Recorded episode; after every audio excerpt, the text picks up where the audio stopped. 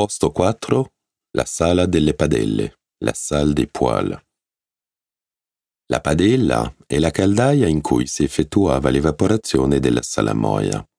Gli impianti che si possono vedere attualmente sono stati adattati per il riscaldamento con carbone, tecnica usata dal 1820 a Salins.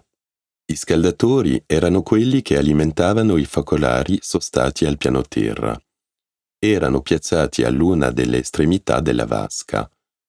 I fumi circolavano da sotto come nei termi romani, prima di eliminarsi per via di grandi camini.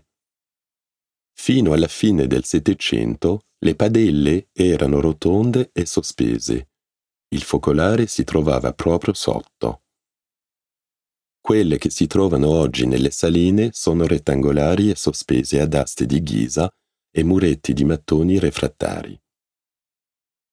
Una padella ha una capienza di 38.000 litri e misura 17 metri per 4 metri 20.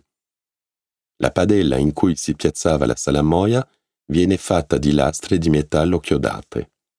Regolarmente bisognava ripezzarle a causa della corrosione.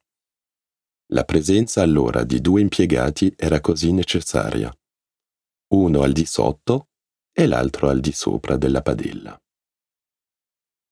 Qualche dato sul lavoro dei salinai. La durezza del lavoro era dovuta alla temperatura elevata, all'umidità, ma anche all'arcaismo del sito e dei suoi impianti. Inoltre, il sale rendeva difficile la cicatrizzazione delle ferite. A livello delle padelle, una volta fatta l'evaporazione, il sale così raccolto nella padella veniva buttato sul coperchio per essere scolato. Veniva dopo trasportato in un locale con sbarrelli o carriole per essere insaccato e commercializzato. Numerosi fattori spiegano la fine dello sfruttamento industriale. Il trasporto del carbone, importato da Saône-et-Loire, costava parecchio.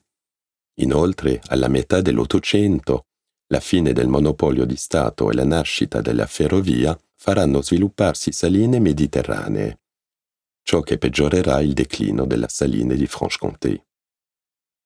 A quel fatto bisogna aggiungere le difficoltà di modernizzazione di questo sito intercluso nel quale impianti di elevate prestazioni sarebbero costati troppo caro.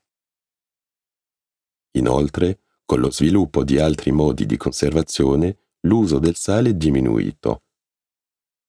Le saline hanno smesso così la loro attività nel 1962, con soli 12 operai e 20% degli edifici iniziali. Oggi questo sito turistico e patrimoniale unico possiede una delle ultime padelle al mondo.